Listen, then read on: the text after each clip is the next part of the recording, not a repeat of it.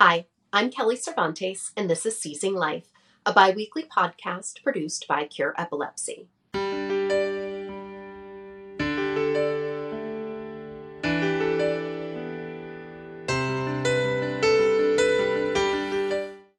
Today, I'm happy to welcome Dr. Nicholas Varvel to the podcast. Dr. Varvel is an assistant professor in the pharmacology department at Emory University.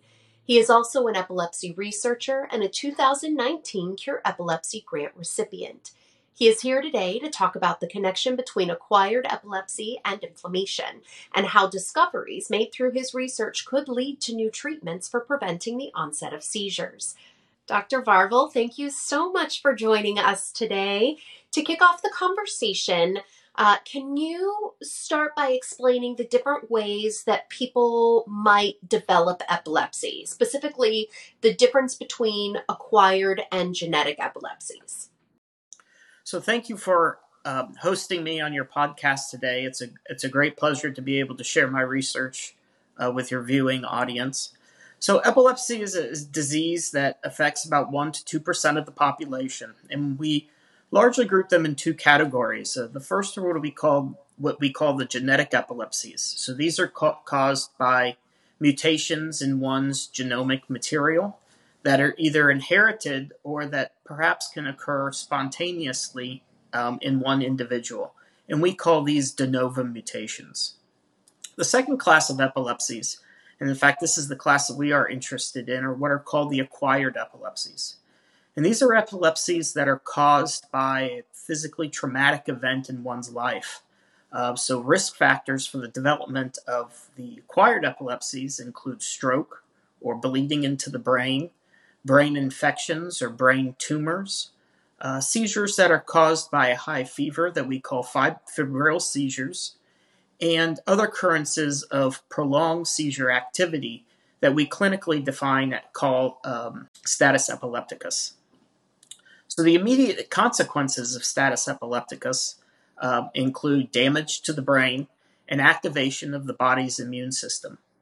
And uh, long-term consequence of status epilepticus is the development of epilepsy, or what we call epileptogenesis, wherein the brain converts from normal to one of uh, epilepsy. And this is the process that we are interested in in stopping. Amazing. I I want to get to epileptogenesis in just a minute, but I also understand that there is a bit of overlap in between the genetic and the acquired epilepsies. Can you talk about that a little bit? Sure. So, the clinically um, unprovoked seizures are one of the defining features of both genetic and acquired epilepsies. The areas of the brain affected are also similar between the two.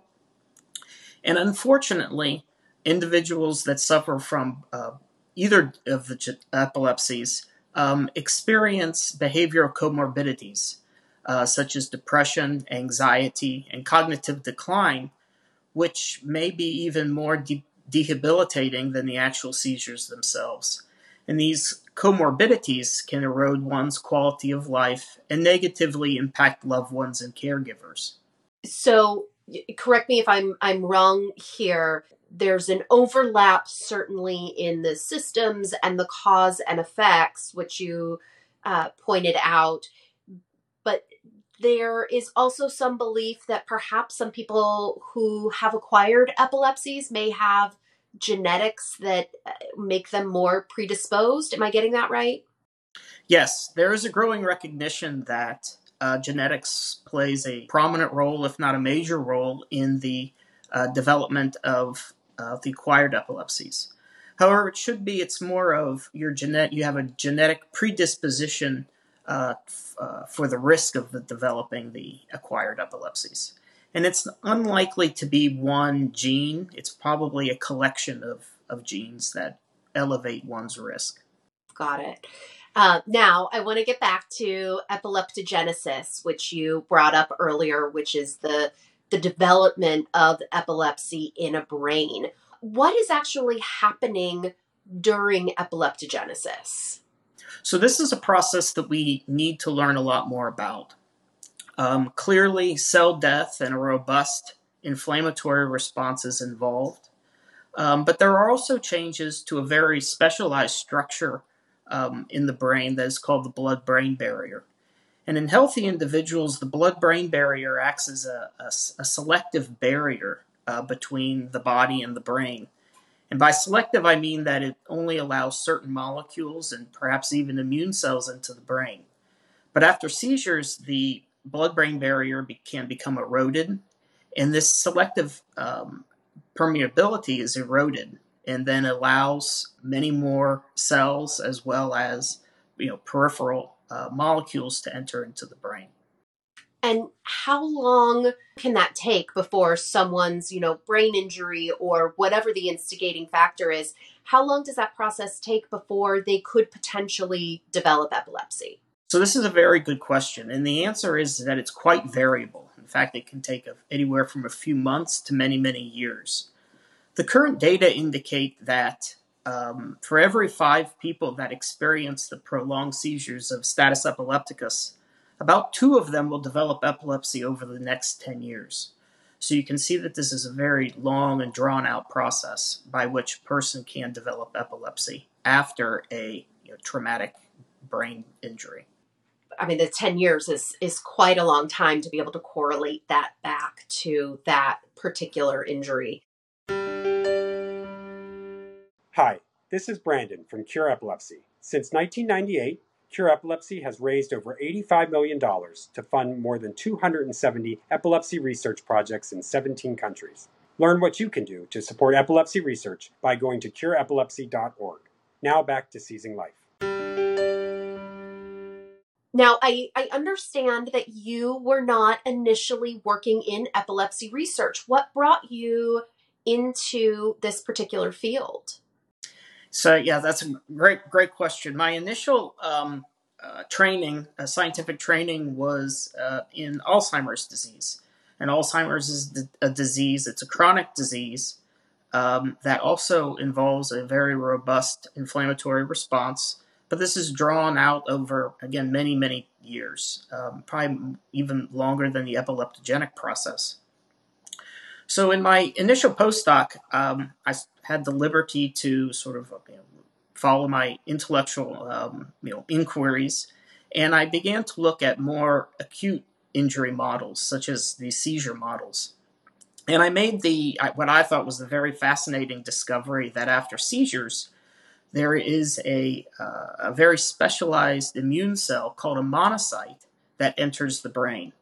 So I began to ask questions of, well, what is the consequence, or what, what could these monocytes be doing in the epileptogenic process? Are they providing a beneficial role, or perhaps are they providing a uh, negative or a bad role? I want to dive into monocytes here in just a minute. But what do we know about the connection between inflammation and epileptogenesis and the onset of seizures? So we know that the these events are are linked in, in some way, but we don't exactly know how. Um, it is our uh, idea, or at least in science, we call this our hypothesis, that the inflammation might be playing a causative role in the development of the acquired epilepsies, and perhaps even the uh, deep debilitating comorbidities uh, that are associated with the disease. Okay, and how do you specifically target these inflammatory this inflammatory response these these myocytes? So my colleagues and i have been interested in selective targeting of uh, the inflammatory response after seizures for many years. And we are trying to uh, inhibit this inflammation by using small molecules or, or drugs. Um, one of the approaches that we've taken is targeting uh, what is called prostaglandin signaling so prostaglandins are inflammatory molecules uh, that uh, are involved in the uh, activation of specific pathways after injury, um, as well, and, and, specifically after the seizures. My cure grant has focused on the selective targeting of uh, the inflammatory cells called monocytes, which are normally in the blood but then enter the brain after seizures. And monocytes are good, they're bad, they are not supposed to be in the brain. What is their purpose? So typically in the in the normal brain, you don't see a whole, many many monocytes at all. Um, in fact, it's largely devoid of the cells. Um, but after seizures, uh, my work has demonstrated that uh, a number of a great, a very large number of monocytes enter the brain, specifically the hippocampus, um, after the prolonged seizures of status epilepticus. But these monocytes don't seem to be going in right away. In fact, there seems to be a, this delayed response. In fact, that they're coming in about 24 hours after. So this opens up uh, an opportunity to target the cells with small molecules. So we don't want the monocytes there. Do you know what the monocytes are doing in the brain? We don't exactly know what they're doing, but we do know that if we keep them out, at least in the short term, we have less neuronal damage, there's less inflammation, and there is a less erosion to the blood brain barrier. And we're currently asking questions if we keep them out, do the animals develop epilepsy? And then do they also, um, does it also relieve the cognitive comorbidities that are associated with epilepsy. Oh, that's fascinating. So if you can get in there right after the seizure before the monocytes flood the brain, then potentially you can prevent the patient from developing epilepsy from those who uh, have the potential to develop an acquired epilepsy. But you also have the opportunity for those who maybe have a genetic epilepsy from having them develop these comorbidities. So this could really, this research could really um, have a huge impact in, in the entire epilepsy patient population. That's correct. This is this is this is indeed our hope. Um, and of course, I love that you mentioned your cure grant that you received. This science is just so such a perfect example of Cure's patient focused research mission. How has that the Cure Epilepsy grant helped you in your research and with your career? So I re- was fortunate enough to receive uh, my grant from Cure Epilepsy to investigate the role of monocytes at a very important time in my career. So as a young investigator starting starting up my lab, it's important to receive funding from organizations such as Cure that are willing to give a chance to young investigators with perhaps new and novel ideas. Um, and I'm happy to report that I used uh, some a lot of the data that I generated using the Cure grant actually allowed me to receive a much larger grant from the NIH uh, to further uh, promote, build my lab, and uh, investigate the role of inflammation in epilepsy. So, congratulations on the NIH grant. That is incredible news, and so excited to hear that your research is going to continue moving forward. What are your goals uh, for your research in the future? So, my colleagues and I are also working very hard to develop drugs to selectively target the inflammatory response, both in prostaglandin signaling as well as uh, stopping monocyte entry into the brain. Uh, this is, of course, a very long and tedious process to, to get it right. Um, and it requires time and demonstration that our drugs are safe and effective in our rodent models of the disease uh, before we can safely test them in, in humans. Um, but our hope is that uh, we will be able to move into human clinical trials, hopefully within the next five years.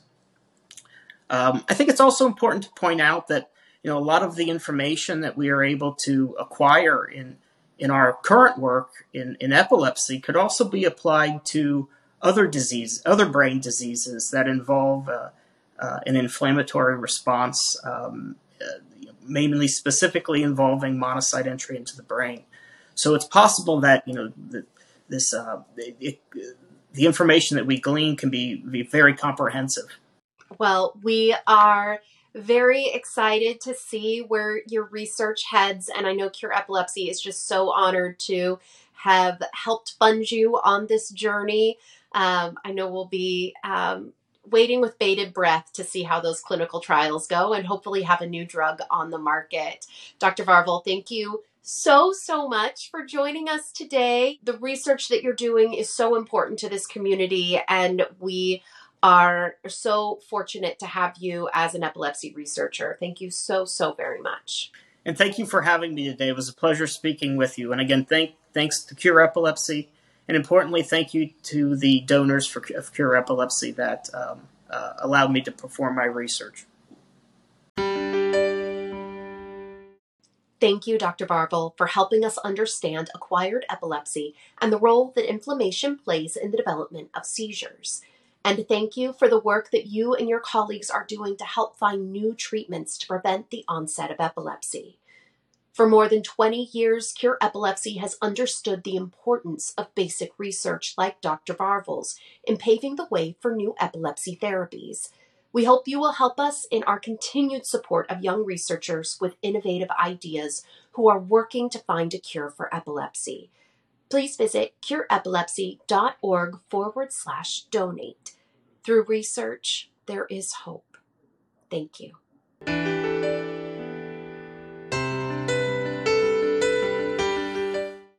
The opinions expressed in this podcast do not necessarily reflect the views of Cure Epilepsy. The information contained herein is provided for general information only and does not offer medical advice or recommendations. Individuals should not rely on this information as a substitute for consultations with qualified healthcare professionals who are familiar with individual medical conditions and needs.